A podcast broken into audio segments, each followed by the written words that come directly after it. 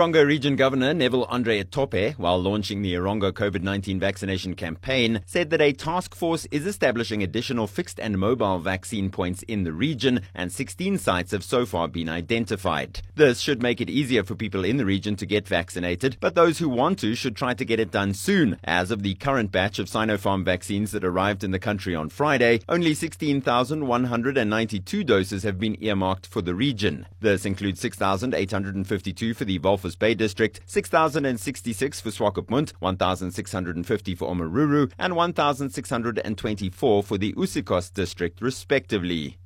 Tunisia's prime minister has sacked the health minister after the ministry said earlier this month that the country's health system had collapsed under the weight of the pandemic, which has caused more than 17,000 deaths in a population of about 12 million. Some bodies of COVID 19 victims have been left lying in rooms next to other patients for up to 24 hours because there was not enough staff to organize their transfer to overstretched mortuaries. And the Health Ministry's Facebook page said special field hospitals set up in recent months are no longer enough. War torn neighbor Libya said it had decided to close their shared border and suspend air links with Tunisia for a week, while several countries, from Gulf states to former colonial power France and Mauritania, have sent medical aid.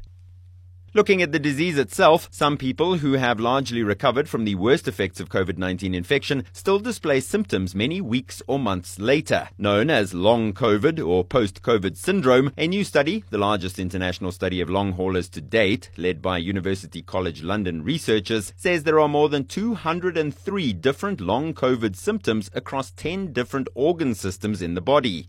The most common symptoms noted were fatigue, post exertion malaise, or the worsening of symptoms after physical or mental exertion, and cognitive dysfunction, or brain fog. Visual hallucinations, tremors, sexual dysfunction, memory loss, and diarrhea were also reported, which the researchers say shows how extensive the condition is. Based on the results, they have called for tests to include neurological and neuropsychiatric symptoms beyond the usual cardiovascular and respiratory ones so that doctors may be alerted to the true numbers of long haulers.